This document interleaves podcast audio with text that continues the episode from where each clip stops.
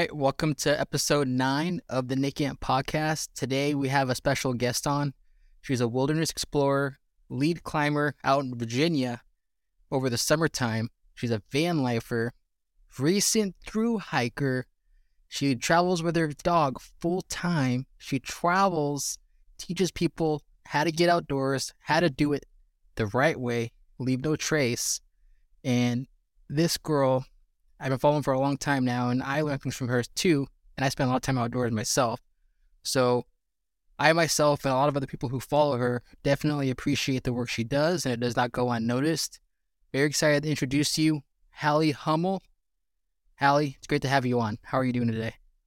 Thank you so much for having me, Nick. I'm doing great. Um, just up here in the Pacific Northwest for a little bit and enjoying it's actually sunny out here today. All right, Halle, I'm going to ask you the most important question of your entire life right off the bat. Do you eat mac and cheese with a spoon or with a fork?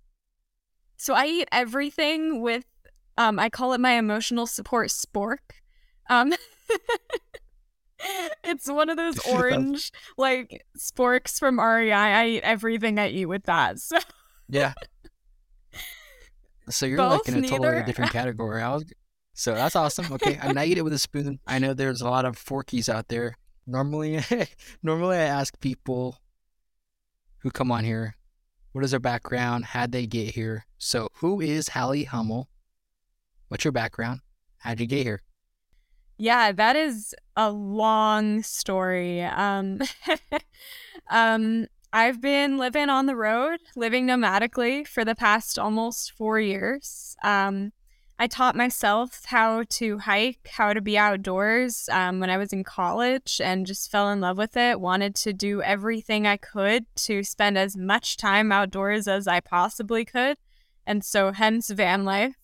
Um, that is kind of spurred into this seasonal work life um, in more recent years. And um, now I work as an outdoor educator and backcountry guide.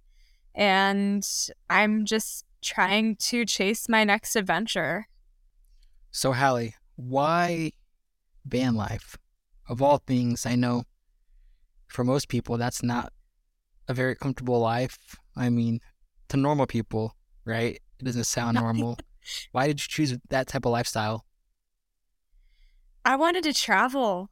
I wanted to travel as much as I possibly could. And I was in college when I made that decision to hit the road. And I just felt like I.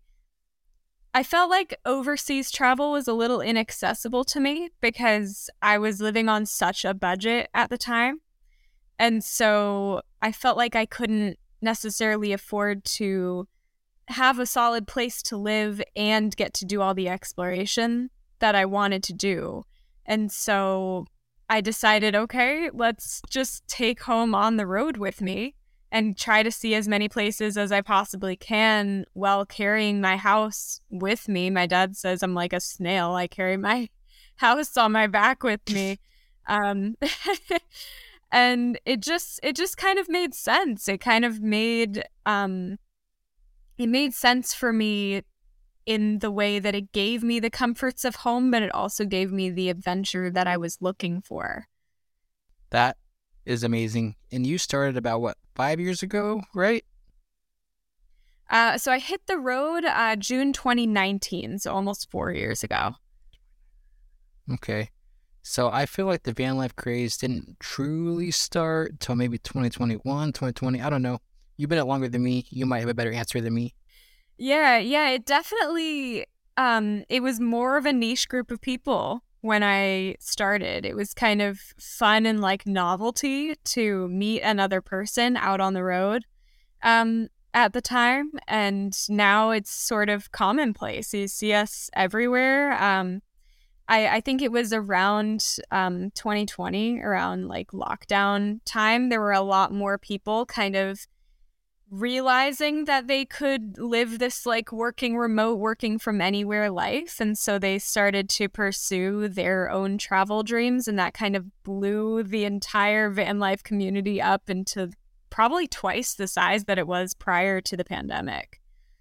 No, you're absolutely right. I've car camped in many different areas, and I met part time van lifers, like older people who are retired, and they're just hanging Mhm. out with them, their wife, husband, whatever it is, their dog, just hanging out. They're like, "Yeah, we're retired. We just uh, go on the road trip for a little bit sometimes, and then go back home when we feel like it." And I always think it's pretty cool because you meet, you never know who you're going to meet on the road like that. You used to sleep in your Kia Soul. You're awesome for that, by the way. I Thank you. stayed in my, I've slept in my Honda Civic, and that's a tight fit itself. So Yeah. you're living proof that people don't have any excuses to do what they want to do. Exactly. The Kia Soul was it was my college car. It was what I had at the time, so I just I didn't want to feel like I needed to buy a whole new vehicle in order to live this dream lifestyle. So I started with what I had and it was uncomfortable. It, it was really hard. I did that for 3 months and I I slept in the back. I also did not have rooftop storage, which was um a bad decision. Uh, it made everything pretty cramped on the inside, but it got me to 48 states and 30 national parks. And I would not have had it any other way. It was the best summer on the road because it was just everything was novelty, everything was new. And like, yeah, I was super uncomfortable, but I didn't want to let myself feel like I needed to wait in order to have a better vehicle or be in a better situation. Like I wanted to travel, so I made it happen. You built your last van. I followed along with it. Would you recommend building out your own van, or would you rec- recommend bu- buying one? I guess custom. Yeah, I've so I've lived actually in five different vehicles over the years. Um a couple of which I either built myself or was a part of the build process. Um, a couple I bought that were fully renovated by the time I got them. Um, and honestly, I would say building your own is the most beneficial thing that you can do if you're planning on living on the road full time. And the reason for that is if something breaks, which things are going to break, it doesn't matter how nice your build is or how much money you put into your build things are going to break. You're bringing these vehicles down dirt roads. You're, you know, parking in potentially sketchy areas and things are going to break. And that's kind of just inevitable when you're using them constantly and putting wear and tear. And so if you built something yourself, you are going to have the tools and the knowledge of how that thing is supposed to function and be able to fix it no matter where you are on the road. Whereas if you did not build that thing, you don't know if your electric goes out and you didn't set up your electric, you're not going to know where those wires come from or where they go or what they do.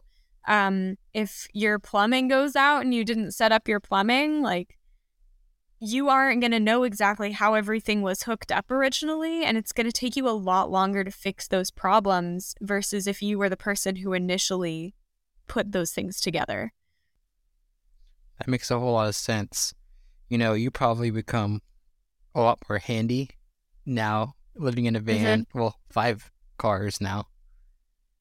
Rather, if you were just to have lived at home, I mean, you might have learned stuff just living at a house or apartment, but I feel like being on the road in a van, you were left with no other options than to fix it yourself, unless you absolutely couldn't. Exactly. Yeah, there have been times where I've been, you know, That's down dirt roads, down forest roads, and had to fix stuff and had to, you know, get my batteries working again or had to put things back together. And it's always helpful when you're the one who's put the thing together in the first place. That's super amazing. And if anyone's listening and you don't know don't know what we're talking about building your own van, Halle has a little mini series on her TikTok following her recent van build. It's actually really interesting. I was following pretty closely because I myself am still looking into getting a van and all the things she talked about were very helpful. So if you want to go watch that, go give it a watch. I'll link that below at the end of the video. And moving on, we're getting to the meat, Halle. You're recently just a through hiker of the Santa Monica Mountains, also known as the Backbone Trail. Most people don't even know what that is when they're listening right now. They have no idea what that even means. And I'm not the expert here, so I'm going to give you the floor. Tell me more about it. Why'd you through hike it? Why are they important? How can we help? And what was the terrain like? Is it different from the Sierra Nevada mountains? All questions like that. You have the floor, Halle. Cool. Yeah, I ended up, I, I decided to basically dedicate my summer or my winter, sorry, to hiking this trail. Um, I grew up in the Santa Monica Mountains in Los Angeles. Um, they they are our primary mountain range. They're coastal mountains. Our highest mountain is only three thousand feet, so they're pretty low elevation, but they are definitely still mountains. They are extremely rocky, extremely um, unique climate. They're one of the only places in the world that has a distinctly Mediterranean climate, which is really, really cool. Um, the Backbone Trail itself is a 70 mile long distance trail that spans the whole mountain range from uh, Will Rogers State Historic Park on the east end to Point Mugu State Park on the west end of it. And um, basically, a through hiker is anybody who hikes an, a trail in its entire length. Um, so from point to point, covering every inch of the trail um, in some way or another. Um, and it's it's considered a through hike if you do it all in one go versus doing one section one year and then the next section the next year. So I recently through hiked the entire Backbone Trail, um, so all 70 miles from Will Rogers to Point Mugu. Um, it took me six days. Um, I did this trail because the proximity to Los Angeles has been really affecting the mountains. Um, it has been attracting a lot of over tourism of certain areas, especially with super bloom season coming up with all the wildflowers. And there's just been a lot of irresponsible recreation. And so I decided to through hike this trail with the intention of sharing how you can recreate responsibly and how you can care for the land that you're recreating on without giving up that exploration. And um, and while doing one of the hardest things that you can possibly do, if not the hardest thing that you can possibly do in Santa Monica Mountains National Recreation Area, um, the Backbone Trail itself, I feel like, is characterized by a couple things um, in terms of terrain, um, in terms of the places that you go. You're going down into a lot of canyons, you're going up on these Rocky Mountains, um, not the Rocky Mountains, just mountains with rocks. Um, and it's it's categorized or characterized really by there's a lot of erosion. The trail is not very maintained. There there was a lot of very sketchy um, downhill sections that involved a lot of um, slow movement and balancing, and there was a lot of um, loose rock, a lot of erosion. There was even a sinkhole at one point that I had to go into and crawl back out of. Um, and a lot of that is the result oh, of wow. the recent rain. Um, yeah, it was really interesting to see because it was not what I was expecting. In in the gradual areas and in the flat areas, it's super beautiful, super well maintained. But anywhere where you're going down or anywhere where you're going up tended to be really eroded and really just suffering from this like kind of climate thing that happened with these atmospheric rivers this past December.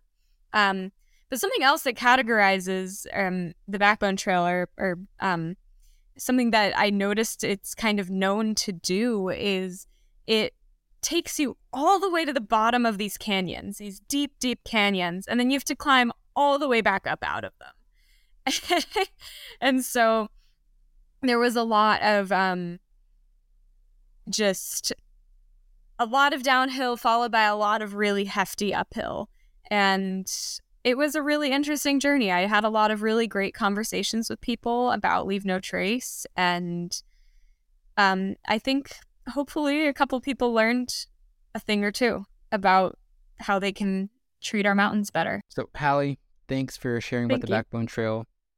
Is there any way for the listeners who want to help, how can we do that? What do you recommend for us to go? how can we help you and your endeavors with this project and just help preserve those mountains? Yeah, so there's there's a few ways. Um, directly, so I started the hashtag Save the Santa Monica's, um, which I'm trying to make into a bigger thing. I would like to do a bigger project or turn it into something bigger in the future. Um, but as of right now, I just have some stickers on my website that say Save the Santa Monica's on them, and they have a QR code that links to a bunch of Leave No Trace resources um, so that you're able to like share that link with your friends and family and social media. Um, so those are two dollars on my website, and fifty percent of that money is going directly to the Santa Monica Mountains National Recreation Area, and the other half is simply going to printing more stickers so that I can keep this rolling because it's kind of expensive to print stickers in bulk. Um, and the really the thing that you can do to help the most. I'm I'm a huge believer in recreation being a really important piece of the conservation puzzle. Um, I'm actually going to be guest speaking at an event in May um, about exactly oh. that, um, which I'll be talking awesome. about on my social media soon. Hopefully, once once I'm able to awesome. announce some things. Um, yeah, and um, so I mean, I think the most important thing that you can do is first of all get outside and explore your local area and learn why your local area is special and learn why it is important and learn what you can do to protect your local recreation and, and you know like learn what you can do to protect your local parks and do what you can so that those places, first of all, remain open so that other people can understand also why these places deserve love. Um, but also do your part in leaving no trace. Pick up some trash, maybe organize a volunteer day, do what you can in your local um, places, your local wild spaces, because that's where the true work starts. It doesn't start with you know, driving across the country to see this specific mountain range in California, it starts at home. And so taking your time to show your local wild spaces some love is exactly how I want this to kind of spur into a bigger conversation. So, your website, if I'm right, it's at sunbirdSoulAdventures.com. That's where they can go to donate to your stickers. Stickers are in my oh. shop. Um, there's a pretty clear button at the top. So yeah, it's awesome, Halle. So recently, you've just became a wilderness guide or explorer. How did you go about doing this, and why? Yeah. Um. So I yeah I'm a wilderness expedition leader. That's my current job title, which is really cool. Um, it kind of falls under the outdoor education category of um, outdoor rec um, professionals. Because um, right now, my in my current season, my winter season, I am working with kids and working with teenagers, which is really cool. I absolutely love sure. teaching the younger generations about how to recreate outdoors safely. It's like my favorite thing. Um, really, I got into this just simply because I wanted to be able to teach people how to um, how to access the outdoors. Um, I wanted it to feel accessible. I wanted people to feel like they had um, a mentor, even for a day, who could answer some questions for them. Um, so I actually I started guiding out in West Virginia over the summer, um, this past summer, and um, now I'm going to be entering my third guide season um, very soon. Um, going to be leading trips up in the Pacific Northwest, which I'm super super stoked about. Um, it's gonna be a lot of fun yeah, I'm super excited about it. Going to be working out at Columbia River Gorge and the Cascades, and oh man, um, that's so nice. Just, it's just it's really special. It's really special to just be able to kind of be a vessel for that education where people might not have ever had somebody who's been able to answer those questions for them ever before. Um, they might not have been able to, you know, talk about like, oh, like how how do I descend a mountain without hurting my knees? How do I tie this knot that you use for rock climbing? Um, if I wanted to get into rock climbing, what shoes do I need? Or if I wanted to get into backpacking, like what's the beginner gear that I need? And they might not have a person in their life that can answer those questions for them or show them in real life. And so being able to bring people into the outdoors, sometimes for the first time, is really cool because it's it's helping to make the outdoors more accessible to people. That's amazing, Halle. You know, I didn't grow up going to the mountains very much. I mean, I did a couple of fishing trips here and there with my grandpa, maybe one camping trip, but I pretty much didn't mm-hmm. even go to the mountains till I was 20, 20 years old.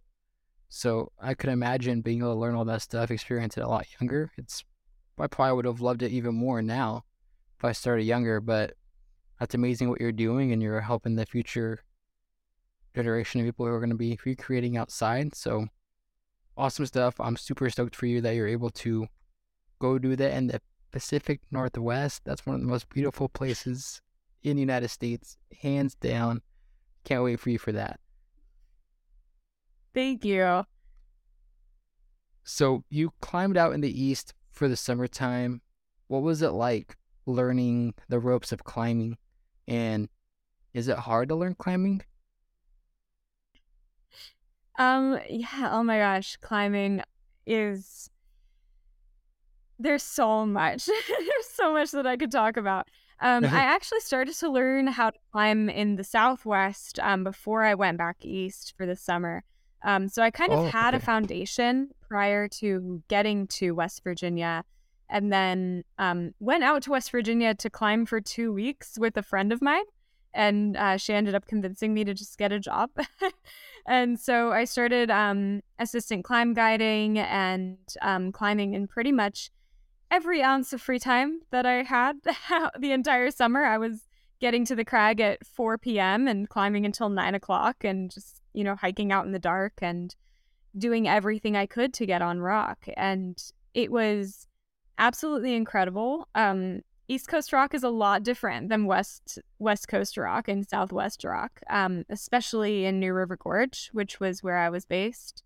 Um, New River Gorge National Park is known for a type of rock called Nuttall sandstone, which is bulletproof sandstone um, that actually like kind of mimics Yosemite granite. It's really really interesting to climb on, and it's really like Okay, slick. cool. Um, and so there's a lot of yeah. crack climbing. There's a lot of um, really specific movement that is um, characteristic of that rock. Um, and it was really cool to have to learn different technique um, than I did when I was learning how to climb in the Southwest, um, in Joshua Tree and in Uh-huh. Arizona. Um, learning to climb is so much fun, but there's so many different things to take into account. I I actually learned how to climb 100% outdoors. Um, I'm a very recent gym climber. I didn't start climbing in a gym until I'd already been climbing for almost um, a year, um, and I also did start guiding within my first year of climbing, um, just based on how often I was out doing my sport. Um, and really like you can learn the foundations in the gym which i think is really cool. It makes it really accessible to people to you know you can learn how to belay you can learn how to lead climb when you're in a gym. However i think you learn a lot quicker if you can find a group of people who are willing to teach you outdoors.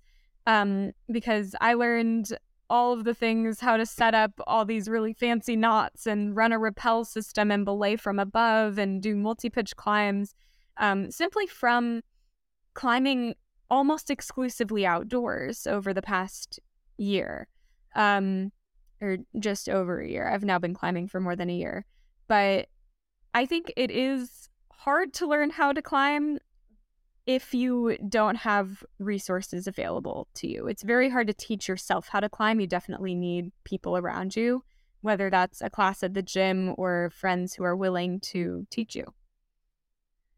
So I've been really interested in climbing. I feel like climbing's been a more rising popular sport and I've been really interested in climbing.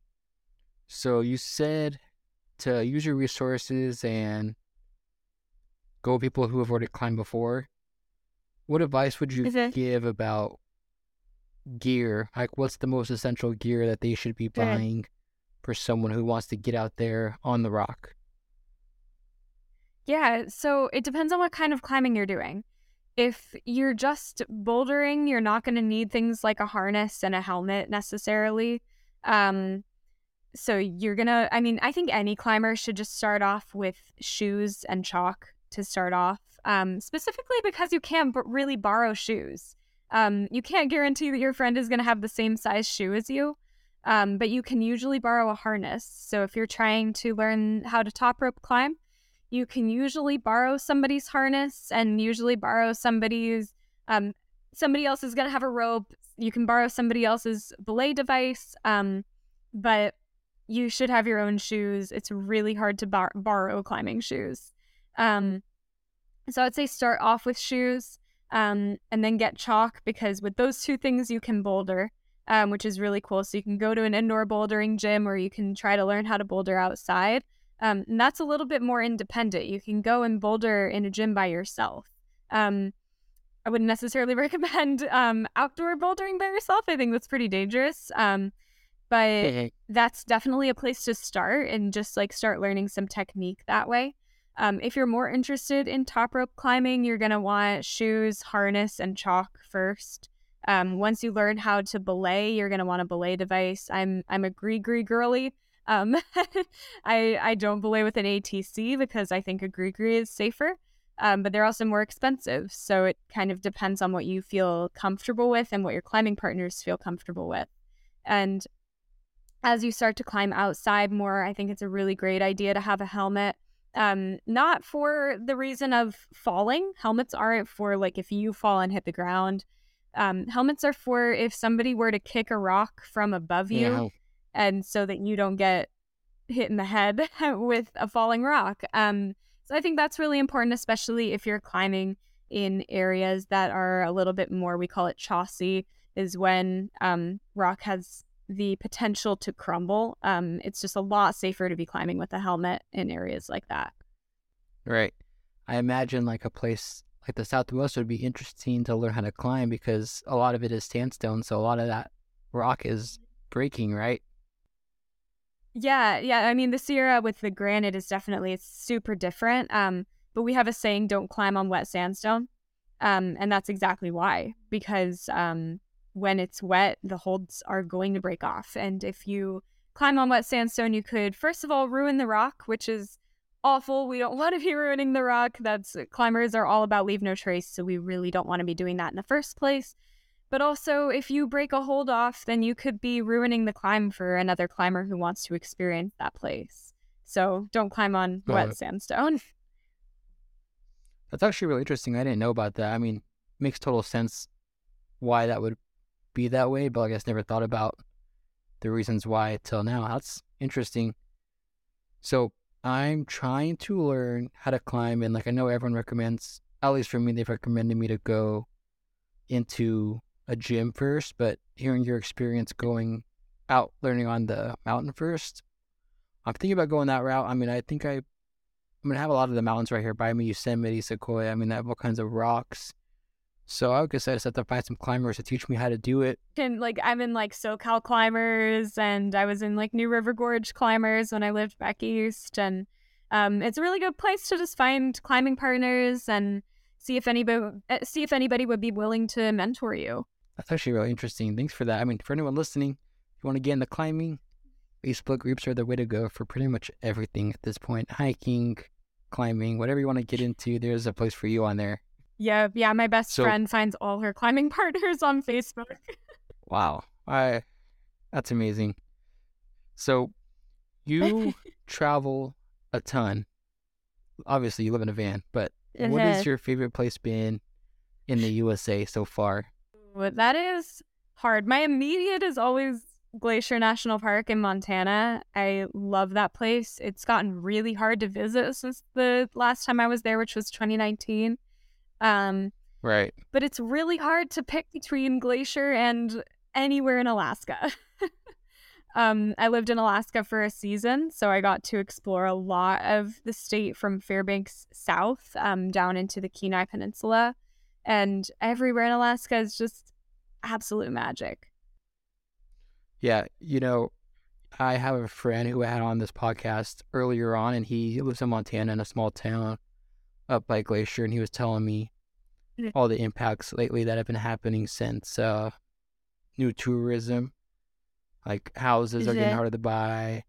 It's getting crazier to visit. And he was saying it's hard for him as a local who's grown up, born and raised there. It's he can never see it.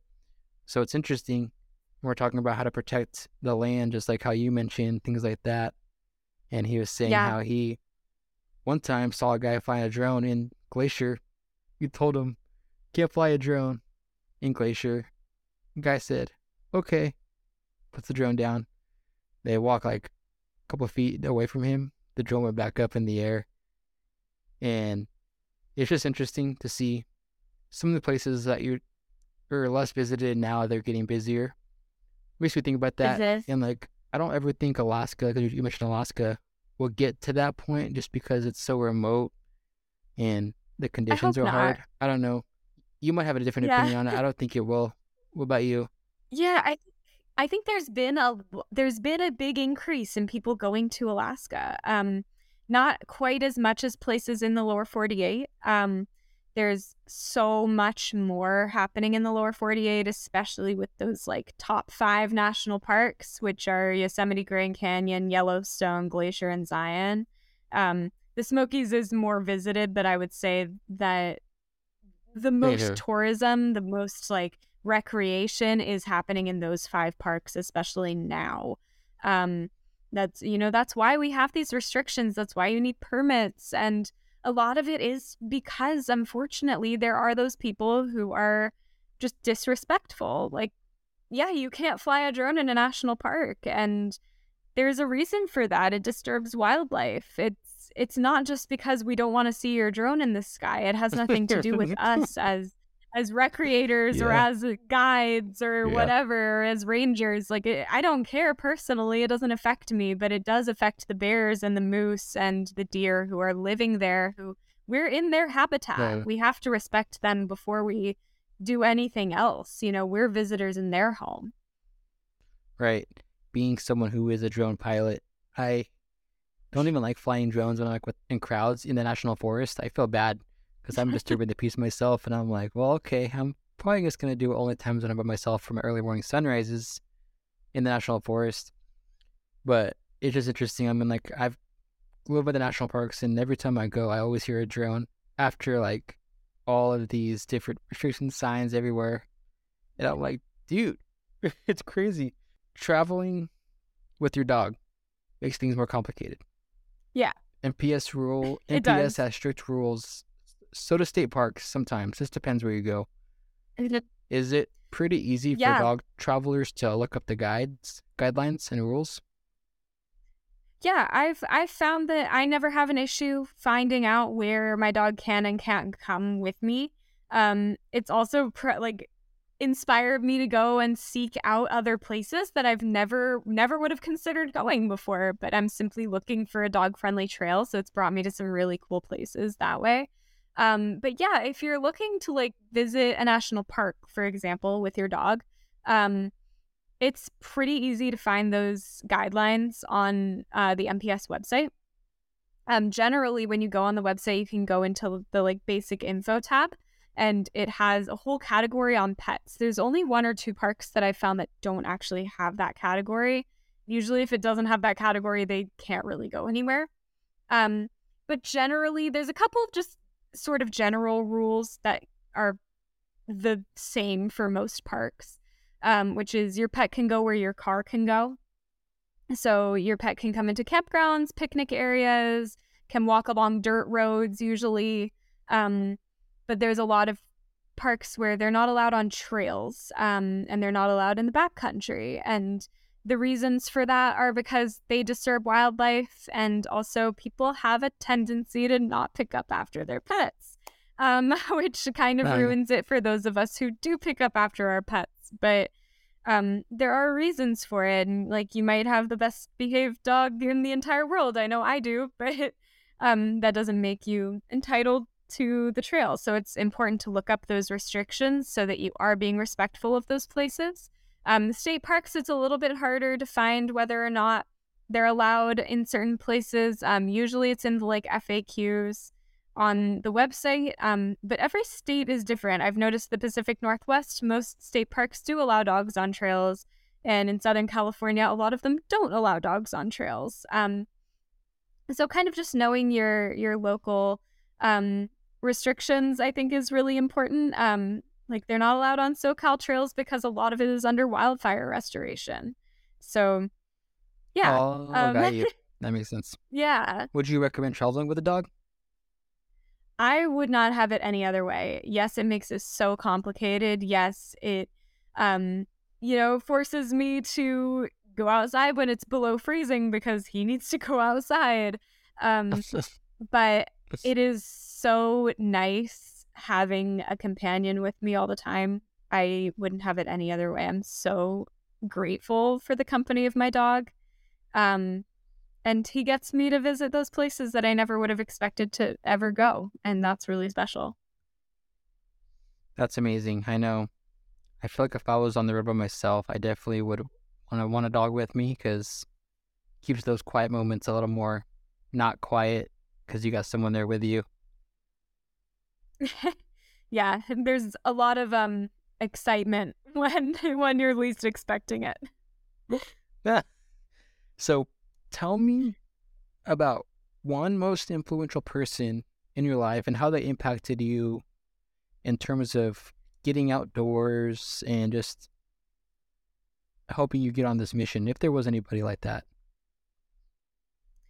Yeah, I mean, the first person that always comes to mind is my dad. Um, he grew up hiking in the Santa Monica Mountains, so he raised me hiking in the Santa Monica Mountains.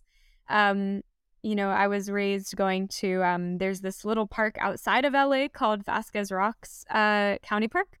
And so I was raised on the rocks there, just like scrambling around, like not climbing, but just like scrambling and touching rock and like getting really like dirty and hands on with the nature around me. And um, went on my very first hikes as a kid and my first camping trip in Malibu Creek State Park in the Santa Monica Mountains.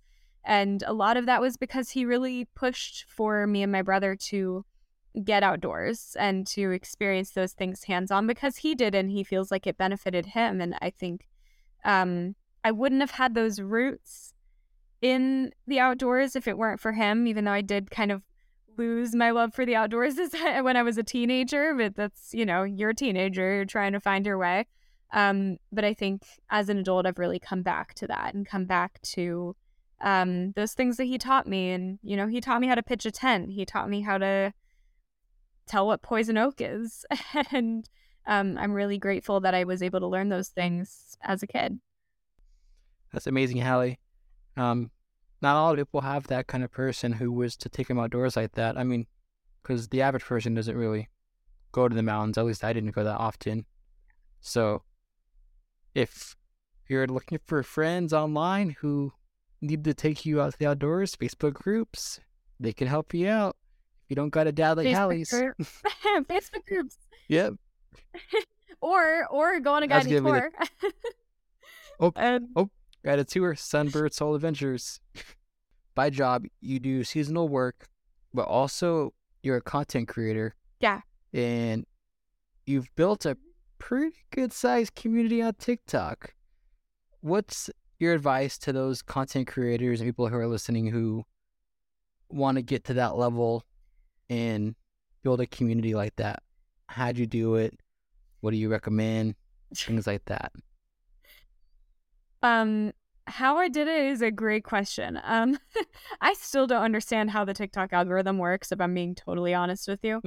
Um, my community just sort of happened overnight. It was sort of crazy. I posted a video about my past travels. It was about travels from like 2019. I was like, let's just start telling my story on TikTok and see what happens.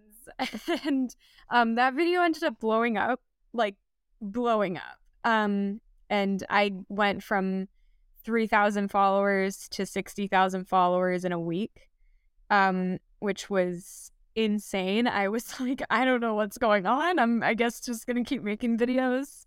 And um, my engagement's kind of low right now, but it, it kind of ebbs and flows. Like, that's just how it is, um, which is why I'm like, I don't know how the algorithm works. I don't know what TikTok wants to show to people. I'm just going to make content the way that I want to make content. Um, and I think that that's the best thing that you can do is just tell your story, be authentic, make the content that you're passionate about. Don't try to, you know, fit into a box with it. Like, trends are fun but only do a trend if you think it's fun. Like, don't be doing a trend just because you think it's going to get you views. Like, do the trend because you resonate with it and because it's something that you think is going to vibe with the message of your page.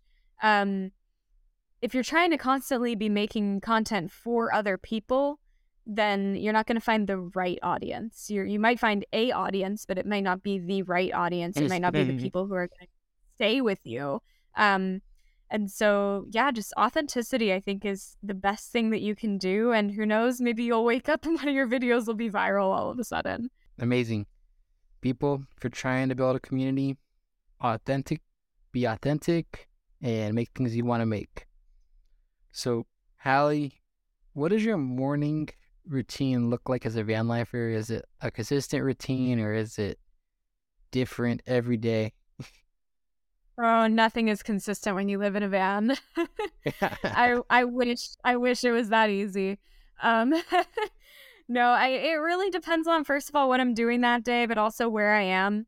Um, if I'm somewhere where it's warm out, I, I, will actually get out of the van and do everything, which is so nice because then I can stand up. I can't stand up in my van, so um, it's really nice when it is warm enough out and I can hop outside and stand up and brush my teeth. And if it's a private area where there's nobody else camped out, like I can get dressed outside, which is so nice just being able to stand up and do those things.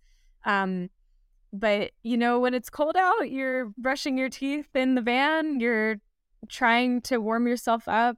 Um, the main thing that I make sure that I do every single day is I make my bed, and that's mostly because if I make my bed, then my van is clean because my whole van is bed. Um, So I make sure that I make my bed every morning. I'm, you know, prioritizing taking my dog outside. Um, but yeah, I mean, those are really the only two things that are consistent because everything else is environment environmentally dependent. Um, but also just depends on what I'm doing that day. If I'm getting up for a sunrise hike, those things are gonna happen very quickly in the van while I'm trying to get everything together to drive to a trailhead versus if I'm just hanging at camp all day, I can slow down a lot, which is really nice. And I, I like that variety. It works for me. Would you, do you see yourself settling down into a more permanent area anytime soon? Yeah, I'm um kind of in the process of figuring that out actually. Um Portland and the Pacific Northwest is sort of becoming a more of a home base for me. Um, I'm kind of in the middle of making a decision of whether or not I want to live in my van this summer and or whether or not I want to um, seek more stable um, lifestyle while I guide. And um, there's just a lot of factors to that. Um, but I've noticed that over the past year, and I don't know if it's because my van is so small because I can't stand up in it, um, I don't know if it's because of that or if it's just because I've been on the road for so long, but I've noticed that I'm getting burnt out a lot quicker. Um, and that doesn't mean that I'm not still in- enjoying my lifestyle, enjoying the adventure, and loving every second of it. But things do feel a lot more difficult sometimes. Um, and it's just something that I'm kind of having to come to terms with of just like, you know what? Like, maybe it's time to take a little bit of a break. Maybe that would be good. You know, I follow this couple. They're the, called the Adventure Addicts. They traveled over the summertime and then they bought a house and I don't know if they bought, they got a place in Tahoe. And they said that they loved being on the road, but they do appreciate the time they have at the house now, being able to yeah. chill, things like that. And like, I always imagine myself if I was to get a van and go full time with van, I probably would do it for a short period and find a place to live. And I do van life mm-hmm. like part time, like you can, you can go whenever you want type of thing. Yeah. And there's benefits, there's pros and cons to both. It's just up to the person at that point. Absolutely. Absolutely. I think there's so many pros and cons, and it's so dependent on like what you're seeking from your life at that time um, that's kind of why I ended up landing in West Virginia. I was feeling really burnt out, and I was like, you know what? I have a job opportunity here. I have a community. I have amazing access to rock climbing, and I get to work in a national park. Like, let's hit pause for three months and see what happens. Yeah, because that wasn't your original plan, right? To stay in West Virginia. No, no, I was supposed to go out there for two weeks and just climb with one of my friends and then leave and drive back across the country and hit a bunch of national parks along the way. Um, and then a couple life shifts happened, and I just realized, you know what? Um, I think being a little bit more stable, at least having a solid place to park my van every night, is gonna probably be really Right. good for my mental health. So Yeah. that was that was the decision. Yeah. So, what's your advice for someone wants to travel more? Maybe they're younger, maybe they're older, and they're just scared or or have like they're like right there, they're about to go, but they just can't get over that hump to go travel. What's your advice to them? Yeah, I mean, there's a couple things. Um, my first and main thing is always going to be don't wait for anybody else to start living your life.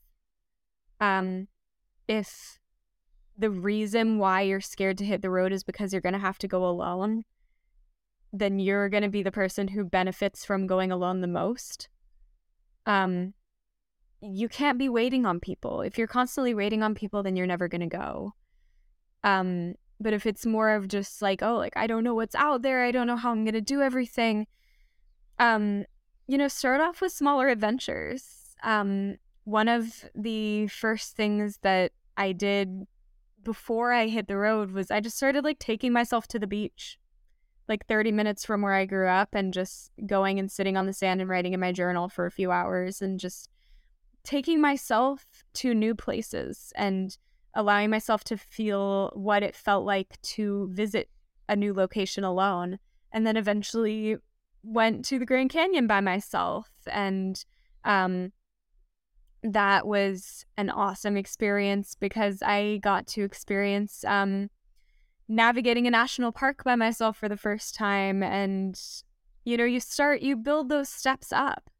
And if you can slowly take yourself out of your comfort zone, your bubble is going to get a lot bigger. Your comfort zone is going to get a lot bigger. Um, so, you know, you can go from taking little few hour trips to the beach on the weekends to flying out of the country alone. And both of those things are going to feel just as comfortable to you just based on where you're at in your growth. That's great advice. I've taken a few solo trips by myself and I was terrified. I mean, I grew up not being independent. I've always been dependent on someone, whether it's parents, partner, Mhm. or something like that. And so forcing myself to do that was probably the greatest decision I ever made. Not just because I was able to see like these beautiful places, but just to become more independent, self reliant, and learn how to like do things on your own. And I think Yeah. that part of solo travel is very valuable to teach you those life lessons. Yeah. Yeah, definitely. Just you learn so much when you're forced to deal with it on your own. um you learn a lot really quickly. And I think that's one of the most beautiful things. I feel like I've lived like six different lives already and I'm only 25 years old. Um just simply because of um everything that I've you know put myself through essentially, you know. So, also, what advice would you give to someone about solo travel in terms of sleeping arrangements, things like that? I mean, that's something that I was nervous about when I was doing my trips out on my own. What are some tips you would Yeah. give to someone to for sleeping? Yeah, I mean it depends on what kind of travel you're doing. If you're if you're camping, um start off in a campground. You know, you you don't have to go far out into the public land world of dispersed camping where you're out in the woods by yourself and you're down a dirt road. Like that was not where I started solo camping. I started in campgrounds where there's usually families around and you have access to rangers if somebody's making you uncomfortable. Like there's a lot of resources that I think are really great about established campgrounds if that's the route of travel that you're going.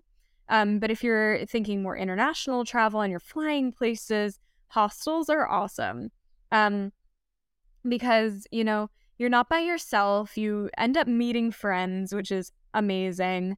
Um, and you have a community. You're just like surrounded by people who are also probably doing the exact same thing. Um, I used to manage a hostel, and the amount of people that I met who were, you know, traveling for the very first time by themselves, like there were people who came up to me who were like, "I'm so uncomfortable. I'm, um, from I I remember distinctly there was this man from Costa Rica who had never traveled by himself, and his first destination yes. that he chose was Fairbanks, Alaska, and I was like, that's well, so far from home. Um, but he ended up having these amazing conversations with myself and with some of the other guests and ended up having a great uh-huh. time. And so hostels are such a great resource for solo travelers because you're going to meet other people who are either in your same boat or have been, and you can learn so much from them and make incredible friends and connections. That's amazing, Halle. So, what can the people following you on social media, people listening here, expect from you next? Yeah, so um I don't even know what to expect from me next, honestly. um but but there are going to be more through hikes in my future. Um I'm praying for Wonderland Trail permits for July or August. Um I'm hoping it's going to be so cool if we're able to if we're able to score those. Um, that's a it's a long trail in uh, Mount Rainier National Park in Washington. Um, and then I will be through hiking the Oregon Coast Trail with my dog uh, this September and October. So oh, wow. that is going to be so much fun. I'm so excited to be able to take him with me on this trail. It's about 400 miles long. Um, and then miles. Yeah, from the Washington state line to the California state line. Um, so that's definitely my future. I know those things are happening, and a lot of Pacific Northwest content, honestly. Um, but I'm also hoping to expand Save the Santa Monicas into something bigger than just the Santa Monica Mountains range. I really want to continue uh-huh. that conversation, teaching about responsible recreation and leave no trace and how to responsibly just be in the outdoors in general. Um, I want to expand that conversation beyond Southern California and into other wild spaces so that other people can learn and other people can feel that connection who aren't from Los Angeles.